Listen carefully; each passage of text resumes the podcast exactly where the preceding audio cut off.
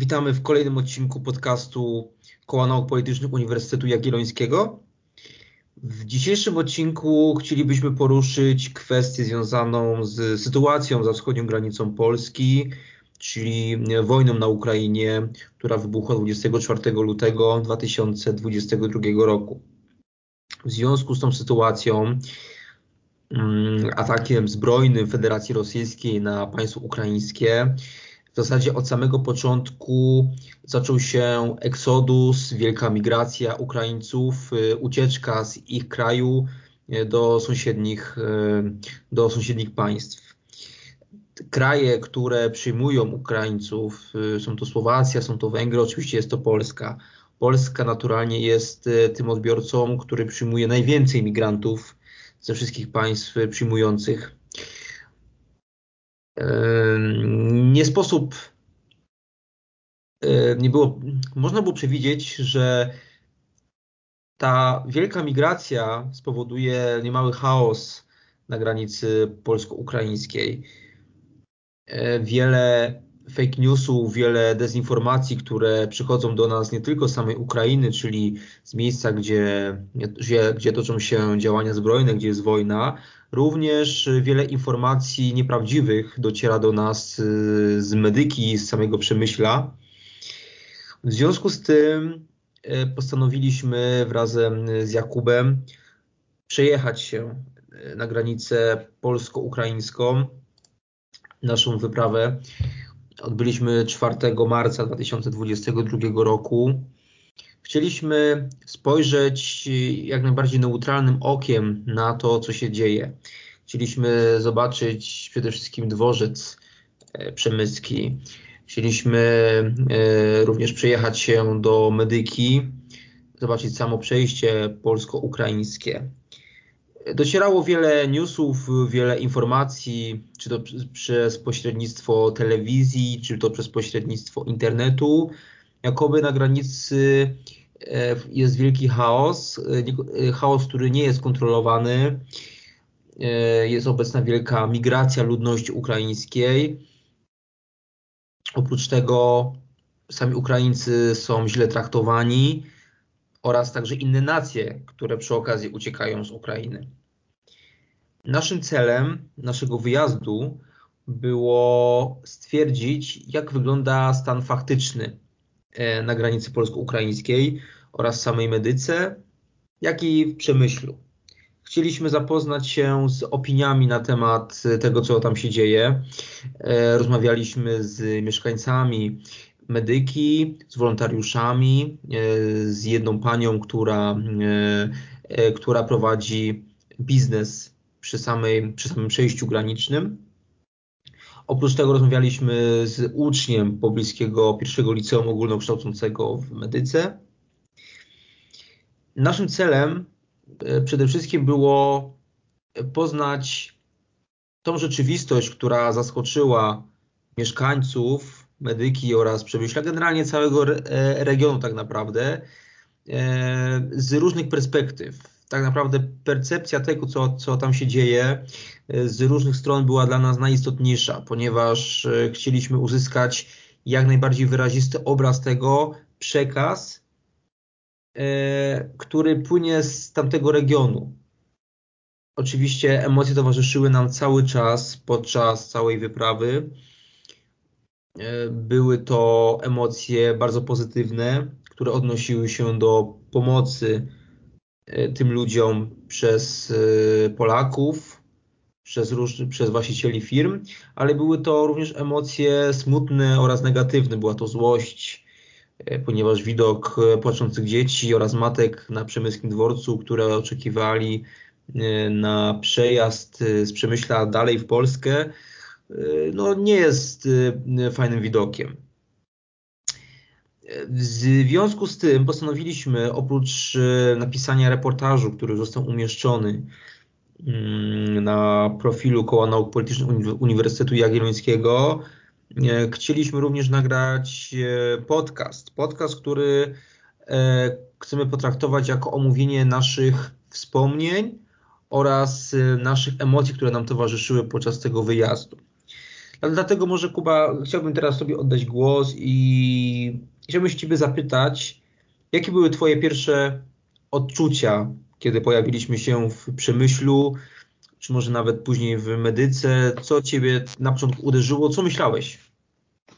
E, no to ja zacznę od tego, co zaczęło się jeszcze wcześniej niż w ogóle tam wybraliśmy się, tylko tutaj nadmienię, że naszą przygodę rozpoczęliśmy w piątek, w ubiegły piątek. E, to jest, żeby tutaj być dokładnym i żeby nie wprowadzać nikogo w błąd. E, był to dzień 25 lutego i tak już, jak już doskonale wiemy, ten konflikt chwilkę już eskalował. Ale nie, przepraszam, tutaj ja popełniłem błąd. Nie był to 25 lutego, tylko był to 4, 4 marca, przepraszam. I no, od 24 lutego, kiedy ten e, Rosja zaatakowała bestialską Ukrainę, e, no ja przez te pierwsze, pierwsze trzy dni pamiętam, że cały czas praktycznie siedziałem na Twitterze. Jakoś bardzo mnie to nie dotknęło na takim stopniu, że bałem się, że następna będzie Polska i że ten ten, można powiedzieć, blitzkrieg w wykonaniu armii rosyjskiej, no powiedzie się, bo jak doskonale wiemy, aktualnie nie powiódł się. I jednak starałem się zachować ten spokój ducha, ale no gdzieś co 5 minut czy tam 10, gdzie robiłem jakieś inne rzeczy, co chwilę po prostu wchodziłem na telefon, odpalałem Twittera i szukałem jakichś informacji. I więc y, kiedy właśnie pojawiła się propozycja, żeby jechać do Przemyśla, do Medyki i zobaczyć to na własne oczy, stwierdziłem, że to jest świetny pomysł, że chciałbym to zobaczyć na żywo.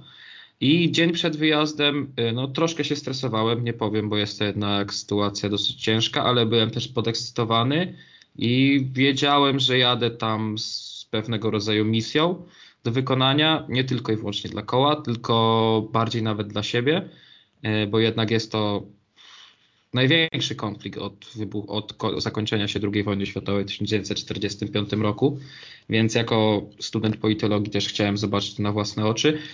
I pierwsze odczucia, kiedy wysiedliśmy z autobusu, z pociągu e, na dworcu, e, no uderzyło mnie to troszkę, że jednak to są obrazki, które zazwyczaj widziało się tylko i wyłącznie na zdjęciach, gdzieś w internecie, czy to nawet bodajże w, w starszych podręcznikach, kiedy to jeszcze uczy, uczyłem się historii, a teraz widziałem to na własne oczy. Widziałem strach, przerażenie, smutek, bezsilność w, oca, w oczach tysięcy matek i dzieci. E, I tak naprawdę no, nie, nie czułem się też bezradny. Czułem taką bezradność, bo niesamowicie chciałbym pomóc tym wszystkim ludziom, ale wiem, że też jako student mam ograniczone środki finansowe, ale i ile tylko mogę, to pomagam e, w każdym, w każdym stopniu. I naprawdę zrobiło mi się żal i cały czas z tyłu głowy miałem tą myśl, że jak jeden człowiek może wyrządzić tyle E, tyle zła na świecie, że aktualnie już w Polsce mamy, na dzień dzisiejszy jest to 9 marca, mamy już w Polsce ponad milion e, uchodźców z Ukrainy. Jak, taki, jak jeden człowiek może wyrządzić takie okropieństwa rodzinom, dzieciom, matkom e, i zniszczyć ich całe dotychczasowe życie, tak? To ci ludzie mają ze sobą kilka, kilka walizek, kilka toreb, czasami w reklamówkach po prostu przechodzili przez granicę ze swoimi rzeczami E, bo całe ich życie zostało zniszczone. Doskonale wiemy, jak wyglądają działania wojsk rosyjskich, to, to już to łamie wszystkie jakiekolwiek prawa człowieka, jakiekolwiek wszystkie postanowienia. To, to, na czym opiera się ludzkość tak naprawdę, że bombardowanie szpitali, bombardowanie przed, przedszkoli. E, przed chwilą, przed jeszcze za, za, zanim zaczęliśmy nagrywać, czytałem informację, nie wiem czy ona jest potwierdzona, więc to tutaj zaznaczam E, bo też nie chcę rozszerzyć fake newsów, że pod Charkowem został zbombardowany, zbombardowany szpital e, pediatryczny, więc to, to dla mnie to są działania karygodne, e, powinny w pewnym sensie też żałosne, okrutne, do których nigdy nie powinno y, dojść, do których nigdy nie powinno dojść. Jeżeli chcemy prowadzić wojnę, prowadźmy to na zasadach takich, jak są określone w konwencji genewskich, a nie atakujmy cywilnie, nie atakujmy dzieci, nie atakujmy szpitali. Jednak y, bądźmy też ludźmi, ale wydaje mi się, że Władimir Putin zapomniał, jak to jest być człowiekiem i osobiście uważam, że nie postrzega on świata e, w taki sposób, jak postrzega go reszta ludzkości, że jednak zamknął się w swojej bańce i przez tą jego bańkę cierpią no, miliony, miliony ludzi, miliony Ukraińców, ale też nie tylko. 24 lutego, kiedy wybuchła wojna, byłem w pracy i faktycznie ja bardzo przeżyłem to, co się wydarzyło. Bardzo przeżyłem tą informację, kiedy moja znajoma mi powiedziała, że e, zaczęła się wojna. Ja w zasadzie nie wiedziałem, co się dzieje, jaka wojna. E, e, no było to rano, także nie sprawdzałem informacji i faktycznie Rosja uderzyła zbrojnie na Ukrainę. Wydawało się, że ten atak nastąpi tylko ze wschodniej części państwa ukraińskiego, a tutaj wybuch miał miejsce w Kijowie pod Lwowem, oczywiście na wschodnich terenach oraz na południowej Ukrainie. Bardzo się wystraszyłem, ponieważ e, jeszcze obowiązywał ten mit wielkiej armii rosyjskiej, wielkiej armii czerwonej, która, e, która jeśli się rozpędzi, to w dwa dni może zatrzymać się w Portugalii. Jak czas pokazał, e, mija już dziewiąty dzień, a chłopaki nie mogą dobrze wejść jeszcze do Kijowa. Y, myślę, że mm, to jest bardzo ważne, ale, ale o tym za chwileczkę. I na początku tego konfliktu bardzo się wystraszyłem, ponieważ wiedziałem o tym, że wszystkie, że wszystkie następujące elementy, które się pojawią, y, mogą być e, katastrofalne. To znaczy, bałem się tego, że Rosja przy, przy swoim wielkim potencjale militarnym, o którym wszyscy trąbili, oraz przy swoim wielkim potencjale nuklearnym, tak naprawdę zajmie Ukrainę w jeden, w dwa dni, pokaże wszystkim swoim sojusznikom, czyli powiedzmy Chinom, e, Kazachom, czy innym byłym republikom sowieckim, że Rosja jest dalej wielkim imperium, wielkim mocarstwem.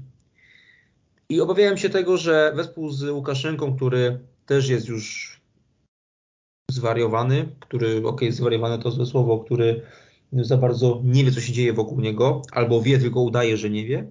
Razem z nim będzie, e, będzie chciał może naruszyć granicę e, polsko-białorusko-ukraińską. To znaczy, że ten atak e, albo jakiś najazd, albo, jak, no, albo jakiekolwiek sygnały ze strony białoruskiej albo ukraińskiej mogą być wykierowane w Polskę. Po prostu się tego bałem, ponieważ ucząc się historii w szkole podstawowej, czy później też interesując się historią, no, mam świadomość tego, że Rosja, jeżeli atakuje, no to już atakuje na całego i z impetem. Czyli e, ta ziemia jest sowiecka wtedy, kiedy postawi na nią e, nogę e, Saudat rosyjski. To wtedy już ta ziemia należy do, do niego, oczywiście biorąc pod uwagę nowy typ wojny, o którym też wszyscy rozmawiamy, bardziej nawet nie ta ziemia będzie należała do Rosjan, tylko cała strefa wpływów będzie należała do miru rosyjskiego Mm, ukośnik sowieckiego.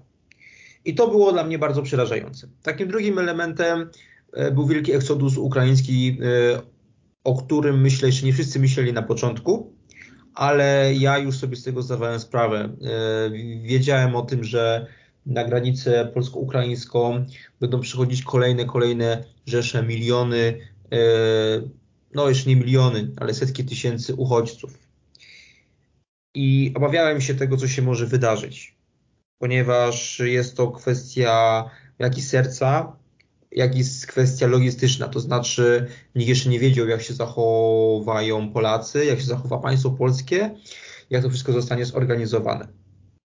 I nie ukrywam, że przez pierwsze 2-3 dni e, czułem się fatalnie, ponieważ obawiałem się tego, co się, co się może dalej wydarzyć.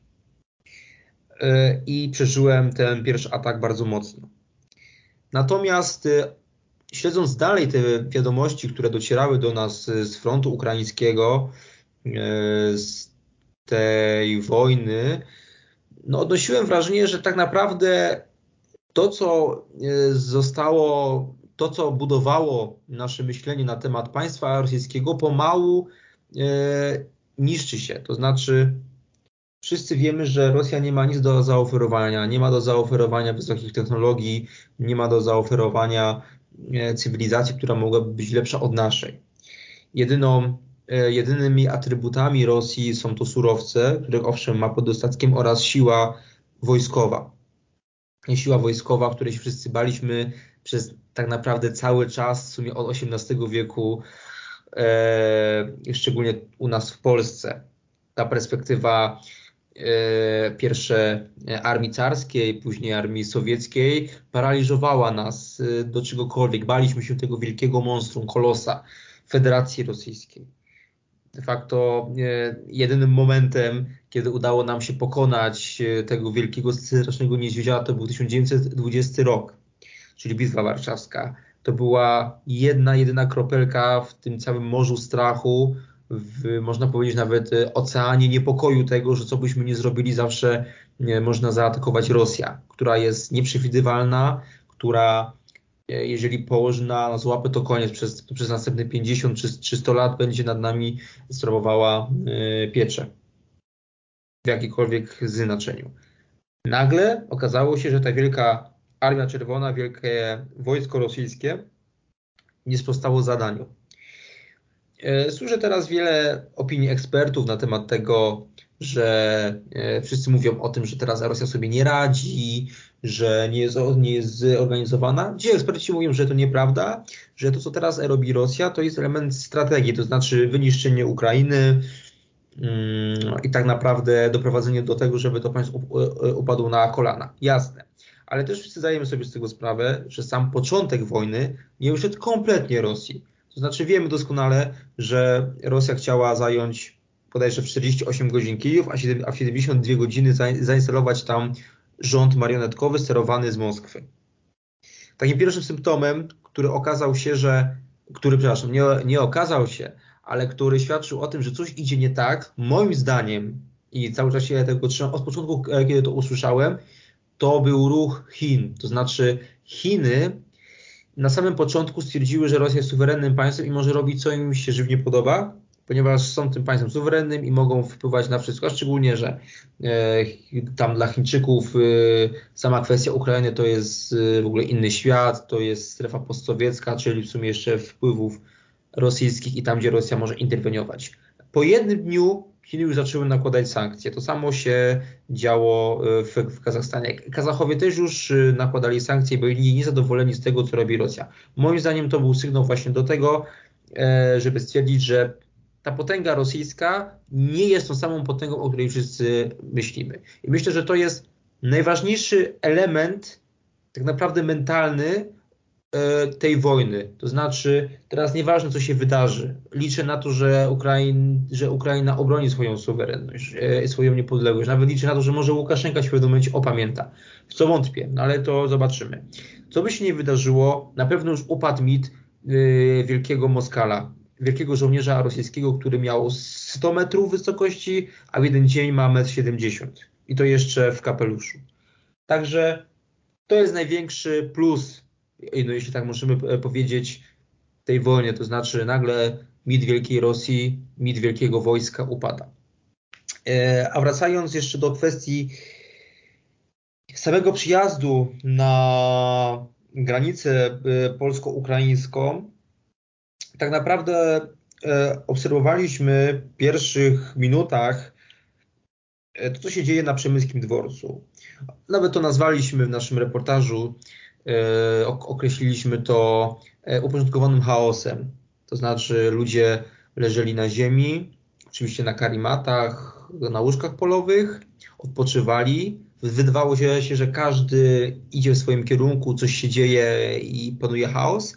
Jednak każdy miał zapewniony ciepły posiłek, chodzili wolontariusze i pomagali tym ludziom. Pomagali tym ludziom przetrwać ten bardzo ciężki okres, e, który muszą spędzić na samym dworcu przemyskim. To samo miało miejsce w Medyce, kiedy już tam dotarliśmy. Obrazek, no, iście wojenny, zorganizowany mini miasteczko, e, w, których, w którym ludzie po prostu pomagali innym ludziom. Były zorganizowane punkty gastronomiczne, można było zjeść ciepłą zupę, e, dostać suchy prowiant. Była e, przygotowana sterta, mm, sterta ubrań z których mogli e, Ukraińcy czy inne nacje, które uciekały z, z Ukrainy, wybierać e, to, co potrzebowali najbardziej. Także te emocje, które nam towarzyszyły, były w sumie bardzo chłodne. Mm, nie wiem jak ty, Kuba, ale mi najbardziej się spodobał obrazek, czy to doświadczenie, które widzieliśmy w starym Tesco Stare Tesco to jest zorganizowany największy magazyn przy, przy granicy polsko-ukraińskiej polsko w Medyce. Magazyn, do którego są złożone rzeczy z całej Polski i stamtąd są redystrybuowane dla potrzebujących osób. I właśnie przed tym Tesco na parkingu został zorganizowany jeden wielki jarmark, jeden wielki rynek, tylko że na nim się nic nie kupowało, tylko po prostu ludzie oferowali ciepłe posiłki uchodźcom, ludziom, którzy tego potrzebują. I to nie były e, e, posiłki na zasadzie, nie wiem, kanapki, kaszanka, jakaś kapusta, jakieś najprostsze potrawy. Nie, to był jak jeden wielki zlot food trucków, czyli tam ludzie oferowali pizzę, która była robiona na miejscu, E, kuchnię południową, bardzo profesjonalną, to tak mi się wydawało, z tego co zauważyłem. Oprócz tego takie kuchenki, stare kuchenki polowe na niemieckich blachach, którym był sprzedawany gulasz, bodajże bigos i kiełbasa. Także oprócz tego, że w ogóle funkcjonowała ta pomoc, ona była naprawdę wysokim poziomie. Tak, ja tutaj padło naprawdę dużo wątków, ale zacznę też od, od tego naszego streszczenia jakby reportażu.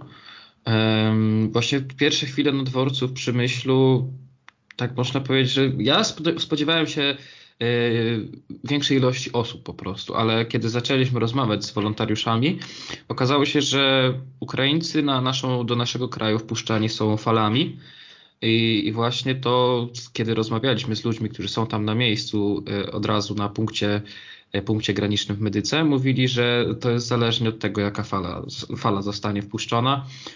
Od, po, od wybuchu konfliktu 24 lutego Pierwszy, pierwsze trzy dni wolontariusze mówili nam, że to był po prostu cyrk i chaos.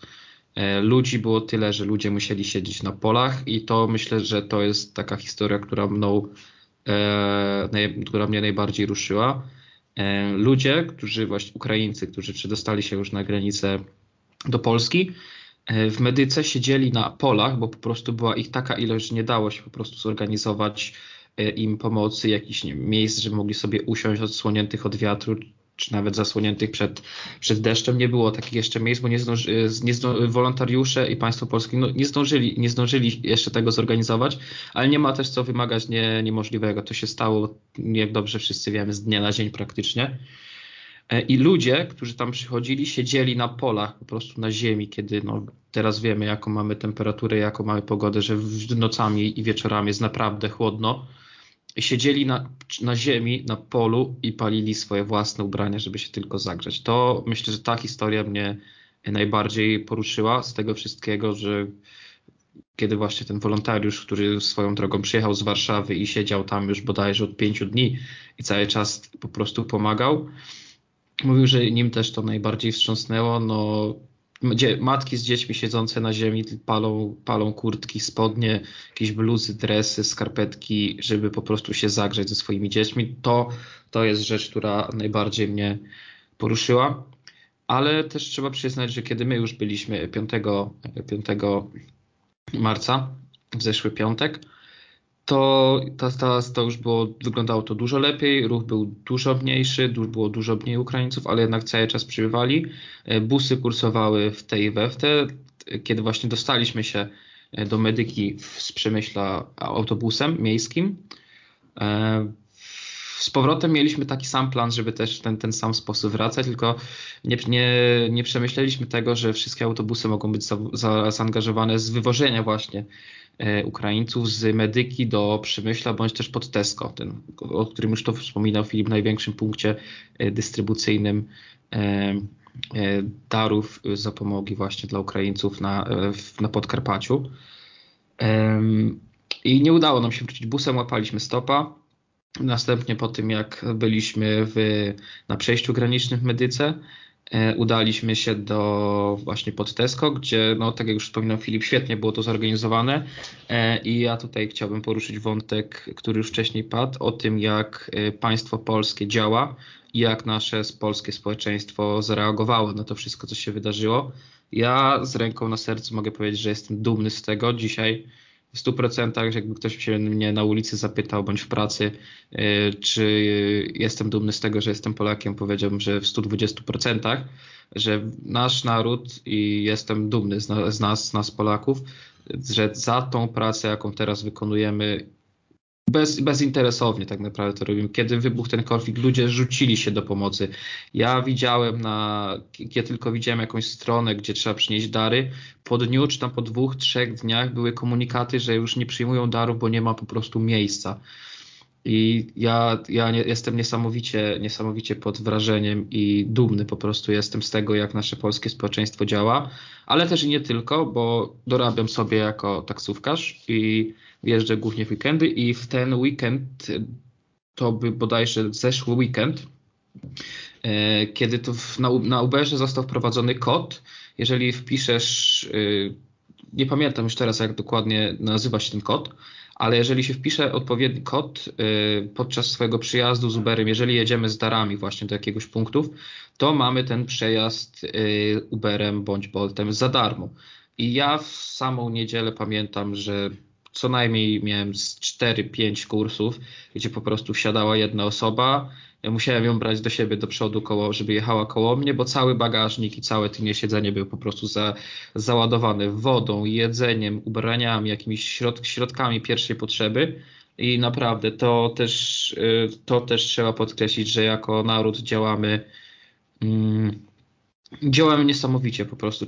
czegoś takiego wydaje mi się, że nie chcę tutaj teraz y, skłamać, ale wydaje mi się, że czegoś takiego w historii jeszcze nie było ale jak nie było, to na pewno z, tak, z takim e, zapałem i z taką chęcią do pomagania, jaką mamy teraz, myślę, że jeżeli nawet było, było, był taki ewenement, to my z pewnością go przebijemy. I nie obchodzi się to bez, bez odzewów innych państw na świecie, że to, co robią Polacy, jest doceniane na całym świecie e, i myślę, że bardzo dobrze i też myślę, że teraz trochę odchodzi w cień taki stereotyp państwa polskiego, że Polacy są jednak narodem, e, jakby to dobrze ubrać słowa.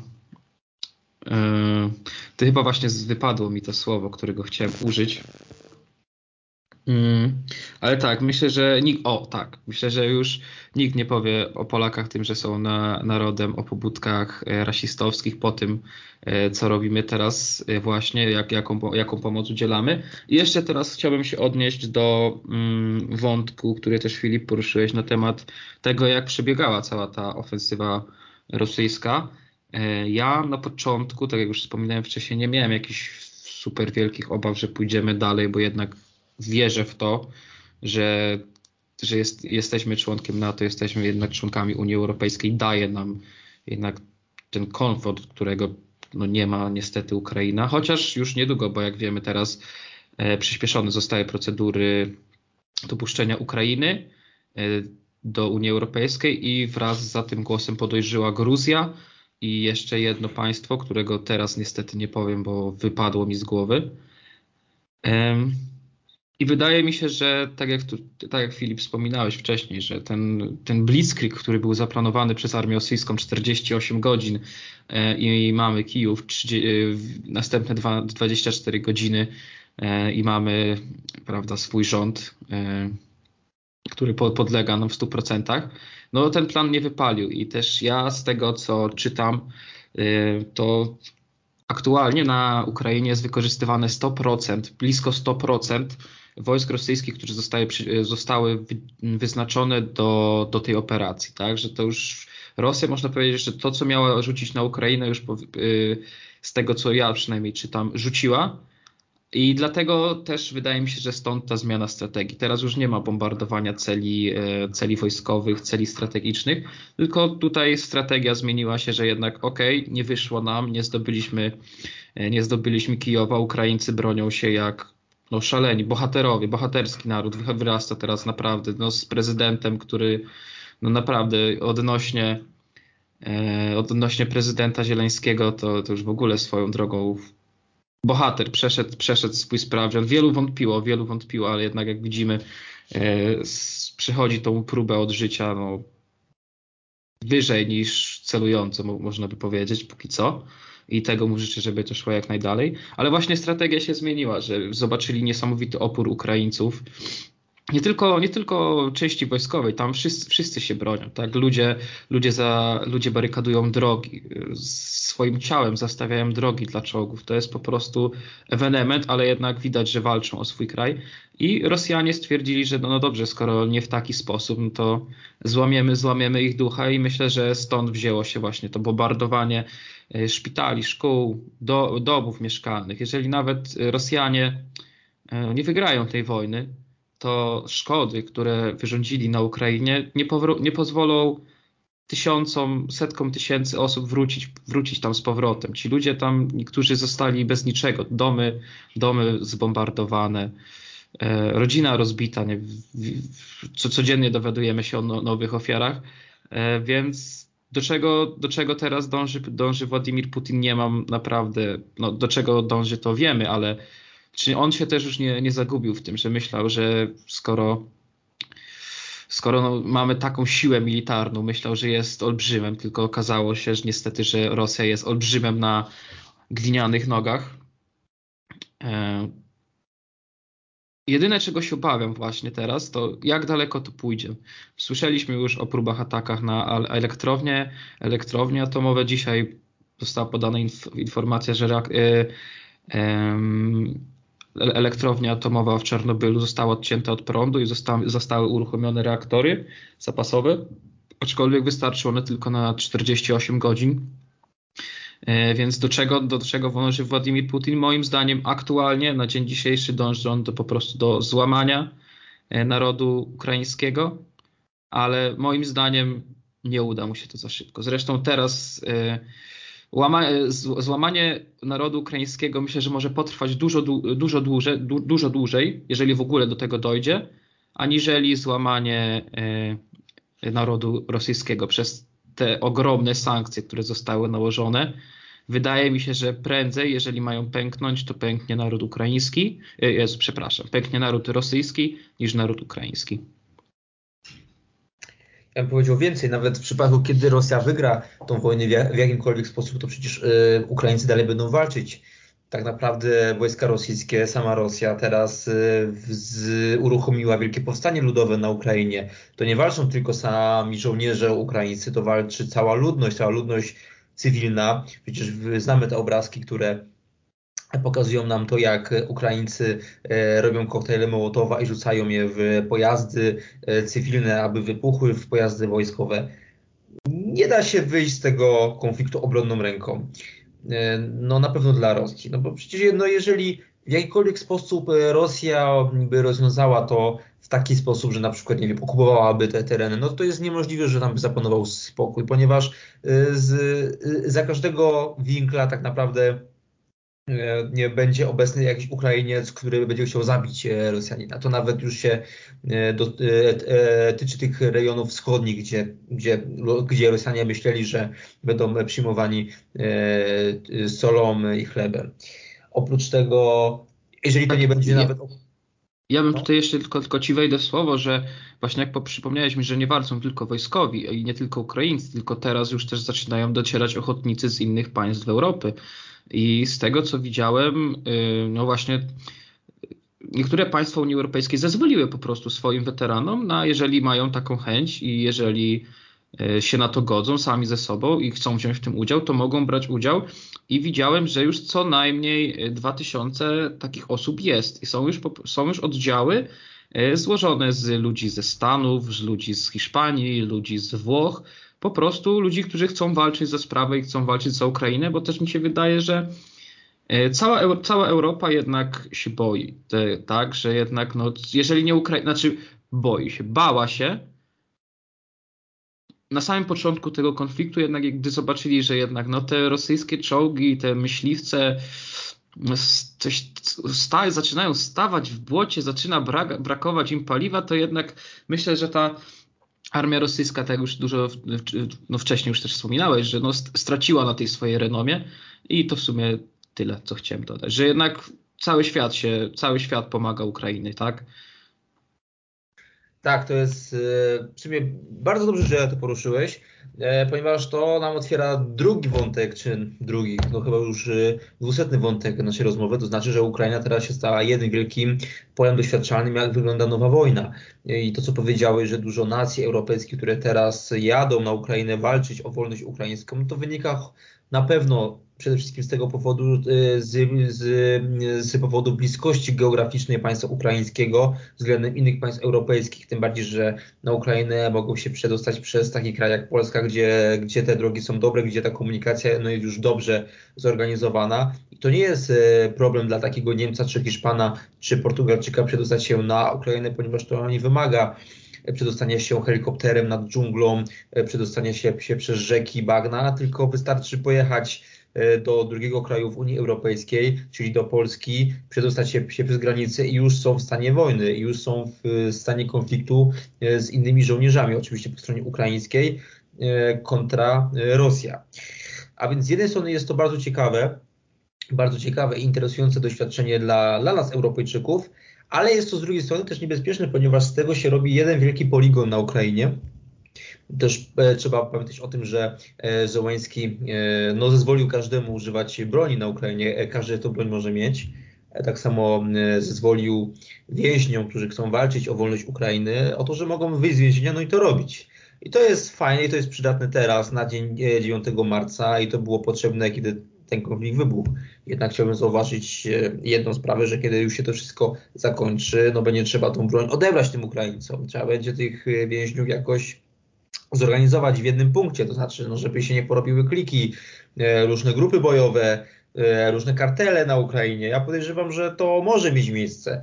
I zapanować nad tym później to będzie też problem. Także to ma dwie strony medalu. Tak naprawdę jak wszystko. Z jednej strony mamy wielki odruch serca wielu ludzi w Unii Europejskiej, w samej w Europie generalnie, którzy chcą pomóc Ukrainie, ponieważ y, mogą się spełnić wojskowo, militarnie, hobbystycznie. No taka prawda. No przecież tam nie jadą ludzie tylko i wyłącznie tacy, którzy e, mają e, wielkie serce. Też mam wielkie serce, ale ja nie pojadę się bić, ponieważ tego nie umiem robić oraz ja się nie interesuję militariami. Na pewno te pobudki, dlaczego tam jadą, są różne, ale cel jest jeden i jest on szlachetny i to jest jasne. I to jeszcze pół biedy, mówiąc kolokwialnie, jeżeli to są osoby, które są właśnie z krajów zachodnich i które do tych krajów wrócą. Ale, tej, ale na Ukrainie zostaną już, e, no już zostanie ta rozdysponowana broń tym mieszkańcom. Ci, ci więźniowie już tam są, już mogą walczyć. Także zapanowanie nad tym później to będzie wymagało ogromnej sztuki, ponieważ e, ten wielki chaos, który teraz tam panuje, ta cała dezinformacja, która jest obecna dalej na Ukrainie, dalej ona jest. Wszystko, e, wszystkiego się, się dowiemy dopiero po wojnie. A więc teraz no, jesteśmy dalej w takim momencie, kiedy nic się jeszcze do końca nie rozwiązało, ponieważ z jednej strony mamy tą Ukrainę, ale z, jednej, z drugiej strony także mamy tą Białoruś. I nie wiemy, co zrobił Łukaszenka. Okej, okay, wojska białoruskie jeszcze nie wjechały na Ukrainę, co jest też interesujące, ja na początku mówiłem, że należy się patrzeć na Białoruś i na Chiny. Później wszyscy się patrzyli tylko na Chiny. E, uważają, e, no, opinia publiczna uważa i słusznie, że Łukaszenka jest pachołkiem mm, rosyjskim e, samej Moskwy i zrobi wszystko to, co każe zrobić Putin. Ja uważam, że Łukaszenka mimo wszystko mógł w pewnym momencie wyjść z tego jakoś e, z twarzą. Oczywiście to jest człowiek bez żadnej twarzy, to jest dyktator, tak naprawdę terrorysta, despota, e, człowiek, który nie powinien w ogóle się znajdować w tej przestrzeni e, medialnej czy, czy politycznej, które jest, ale tylko on ma na razie obecną realną siłę polityczną na Białorusi, czy, czy, czy to z ramienia własnych, przepraszam, czy to z ramienia kolesiostwa, czy z ramienia Moskwy, no, no to jest inna sprawa, ale on tym dysponuje. Ja uważam, że jeżeli by e, kazał na przykład e, Rosjanom obecnie wyjść z Białorusi, z Białorusi, uważam, że Rosja nie otworzy kolejnego frontu przy, przeciwko jego państwu, ale mówię, tego nie wiemy. Także jest to bardzo istotne. Jeszcze jedna sprawa, e, o której, którą poruszyłeś, to znaczy te tendencje rasistowskie czy ksenofobiczne, które mają miejsce w naszym kraju zawsze uważałem, że takie postrzeganie Polaka, który jest ksenofobem i, i rasistą, są troszeczkę na wyrost. To znaczy ja nie uważam, że takich tendencji nie ma w Polsce.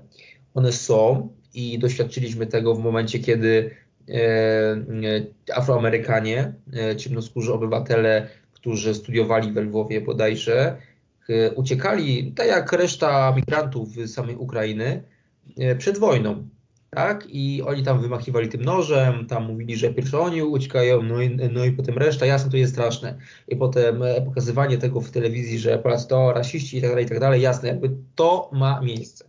Natomiast e, zawsze uważałem, że generalnie sam Polak, no e, dopóki nikt mu się, nie wiem, nie wpycha do domu, za bardzo aż takim rasistą nie jest.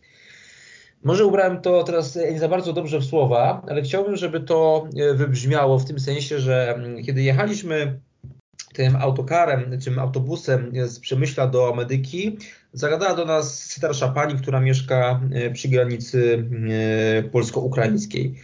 Starsza pani, która bodajże chyba z Sydem jechała, która, która, e, która wracała z Przemyśla. Myśmy się zapytali tak naprawdę, co oni sądzą o tym wszystkim. Zadaliśmy jej proste pytanie, co wy sądzicie o tej całej sytuacji? Oczywiście zapytaliśmy się jeszcze o tych Afroamerykanów, którzy jechali z Ukrainy i generalnie o resztę nacji, tak? Ponieważ nas interesowało też ta sprawa, co oni sądzą o ludziach, którzy są z innego kręgu kulturowego, e, z innego kręgu cywilizacyjnego i co o nich myślą. Pani powiedziała, że ich to kompletnie nie obchodzi, jakiego koloru są skóry, jakiego wyznania. To też są ludzie, którym należy pomóc. I naprawdę to nie była osoba wybrana, e, nie wiem, z jakiejś e, selekcji przez nas. To była typowa przedstawicielka tamtej społeczności, która tam mieszka i po prostu się jej zapytaliśmy, co ona o tym sądzi. No, nie chcę mówić, że typowa przeciętna pani, bo nikt nie jest nas przeciętny, tylko że była to osoba, która naprawdę była wybrana, no sama tak naprawdę e, do nas zagadała, sama się zapytała, co robimy, a skąd jesteśmy, jak tam w Krakowie i tak dalej, i tak dalej. A więc zapytaliśmy się jej, co ona o tym wszystkim sądzi i ona powiedziała, że jest to straszne, są to ludzie, którym trzeba pomóc i to, e, jakiej skóry są ci ludzie, jakiego wyznania, w jakim języku mówią, nie ma kompletnie żadnego znaczenia. Ja podejrzewam, że jeżeli e, to byłaby grupka Polaków, która by, która by wymakiwała nożem, przeciwko innym nacjom, to też by zostali nazwani jako bandyci, może nawet banderowcy pochodzenia niemieckiego, no nie wiadomo jeszcze jakiego. Także pod tym względem uważam, że to postrzeganie tego, e, e, tego rasizmu, jasne, nie mówię, że tego nie ma, ale pytaliśmy się naprawdę wielu ludzi na temat tego, co, co tam się dzieje i to było właśnie, czy, czy ta starsza pani, czy młody chłopak, z którym rozmawialiśmy, który był wolontariuszem, czy z kolegą Frankiem, z którym przeprowadziliśmy rozmowę.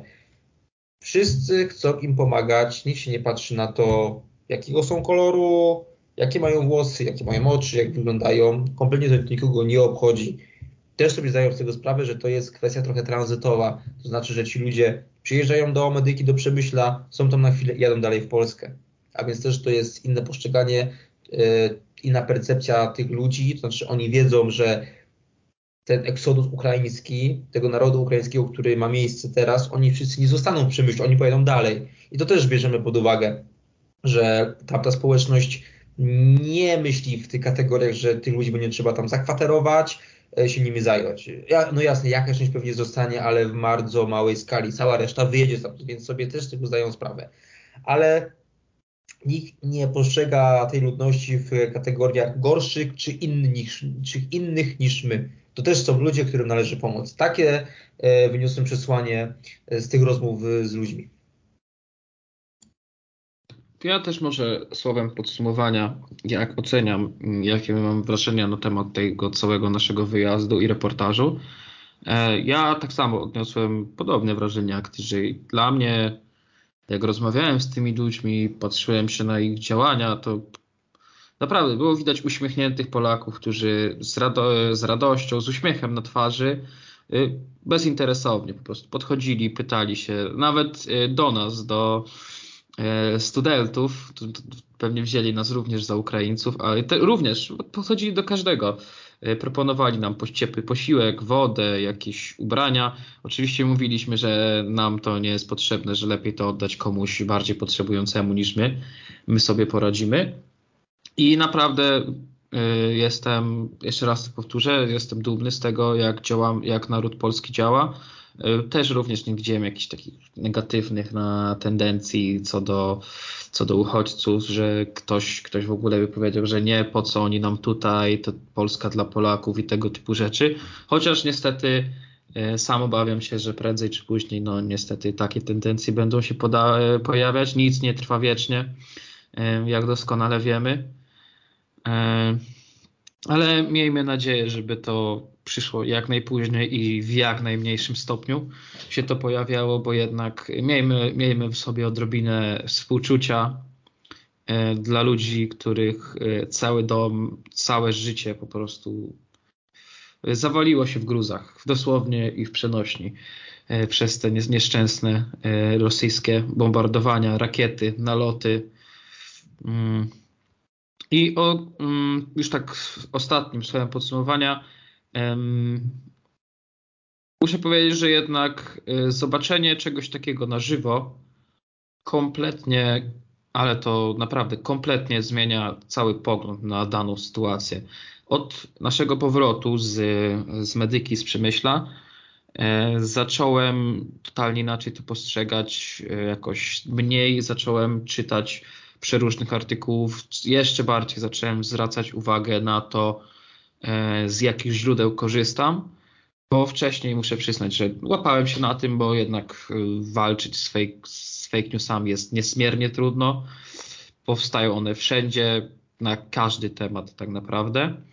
E, I też o spokój ducha, tutaj bym apelował, że pomagajmy, ale gdy zobaczymy jakąś pierwszą, lepszą, lepszy nagłówek, E, który brzmi niesamowicie tragicznie, tak jak tutaj mogę podać za przykład ostatnie nagłówki e, czy na, na paskach liniowych w TVP Info, że mm, płonie e, elektrownia jądrowa w Czarnobylu. To pożar był, ale takie te elektrownie są zabezpieczone na tego typu naloty i bombardowania, więc też bym apelował o spokój ducha i po prostu nie dajcie się zmanipulować. I myślę, że ode mnie to już wszystko. No tak, będziemy już kończyć nasz odcinek podcastu. Jest to dość e, wyjątkowy odcinek, ponieważ z reguły prowadzimy nasze rozmowy z gośćmi i chcemy się od nich dowiedzieć czegoś ciekawego. Dzisiaj również będzie gość, tylko troszkę w innej tak formie. Jest. Tak jest, tak jest. Że będzie gość, o czym za chwileczkę powiem. E, bardziej mi chodziło o to, że tak na bieżąco, jeśli tak to mogę uznać, tak to mogę powiedzieć, rozmawiamy z kimś e, i chcemy się dowiedzieć jakieś informacji, jakichś newsów.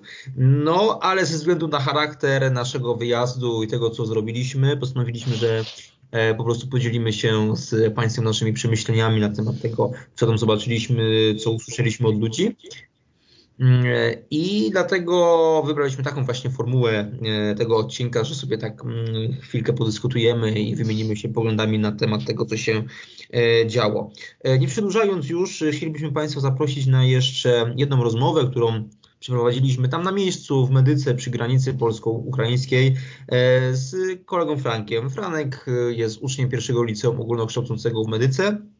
Jest zaangażowany w pomoc wolontaryjną dla E, uchodźców z Ukrainy, e, dla migrantów wojennych.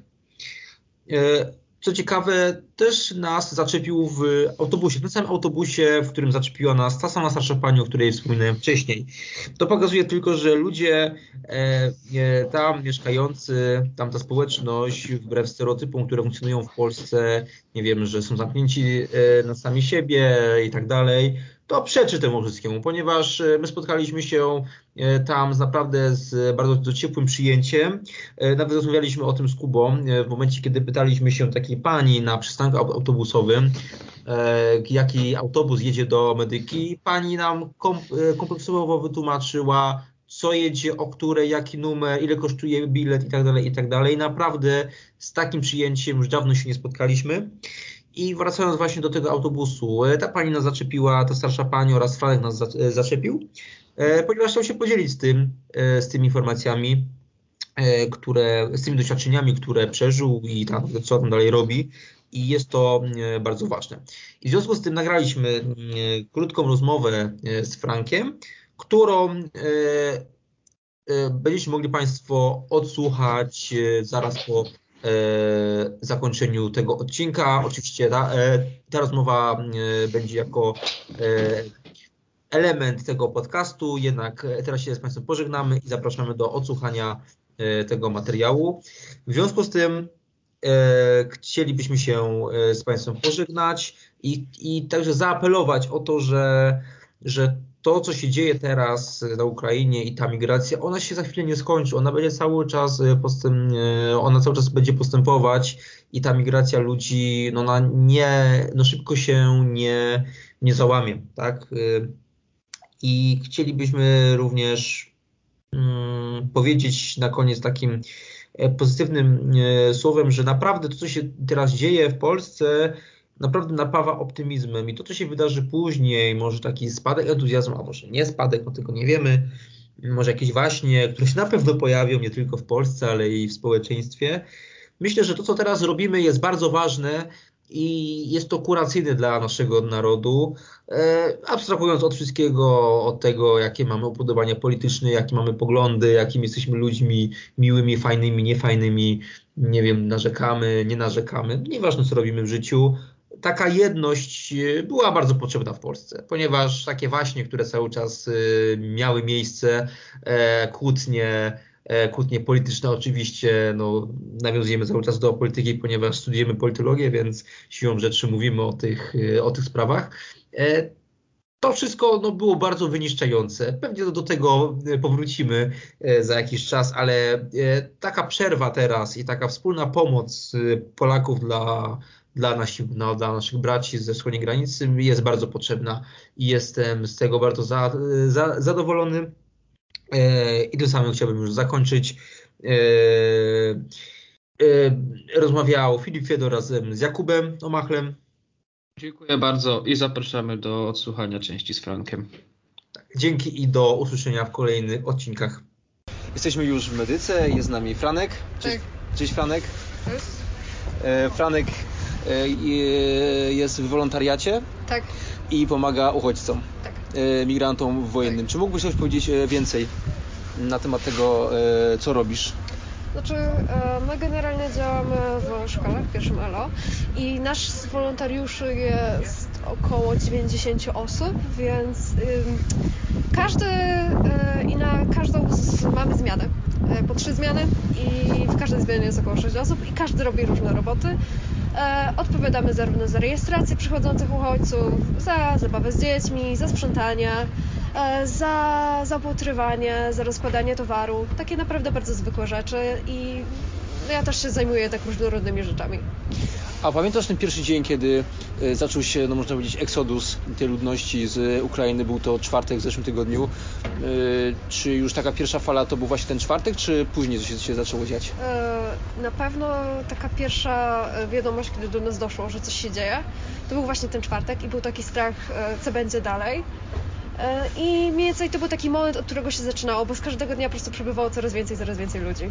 A czy w tym wolontariacie już wcześniej było 90 osób, a czy po tym, co się stało teraz, e, przybywa osób, które chcą się udzielać? przybywa osób, ale szczerze mówiąc, tych osób jest nawet za dużo. Każdy chce pomagać, i, e, ale jednak szukamy jednak takich osób, które mm, już w tym wolontariacie działały, ogarniają sprawę, żeby też nie było za dużo chaosu, bo o niego bardzo łatwo jest wbrew pozorom. Jak oceniasz władzę medyki, jeżeli chodzi, e, przepraszam, nie, nie medyki, tylko przemyśla, jeżeli chodzi o organizowanie pomocy, tutaj zbiórka e, oraz e, pomoc wolontariatu z miasta? Wojciech Bachun, czyli nasz prezydent Przemyśla, on jest chyba bardzo osobiście zaangażowany w to. I aż mnie szokuje, bo naprawdę ze strony miasta jest to chyba całkiem dobrze zrobione. Tak samo w medyce wójt, który na tym czuwa, też jest całkiem to dobrze zrobione. Jedyne jakbym miał narzekać, że nie wiem, to się mogło zmienić e, już od pewnego czasu, że przynajmniej na początku było troszeczkę ciężko dostać się z granicy do miejsca właśnie ośrodka recepcyjnego dla uchodźców, ale już tu raczej jak widzę, że się rozłożyło o wiele więcej osób, e, myślę, że ten kontakt jest o wiele lepszy, więc pewnie się to poprawiło i to się ciągle poprawia. A tak na dzień dzisiejszy, bo już rozmawialiśmy wcześniej z jedną starszą panią właśnie też w autobusie, kiedy tutaj jechaliśmy. Czy jest już widać, że jest tych uchodźców mniej niż w te pierwsze dni, czy nadal jest Nie. taka sama skala? Nie, jedyne co osobiście na granicy się zmieniło jest o wiele mniejszy ruch, bo przez pierwsze dni cała medyka była zakorkowana, praktycznie nie było możliwym wyjechać i wjechać do Przemyśla. Teraz się to uspokoiło, a ludzi jako tako, ludzi akurat jest więcej.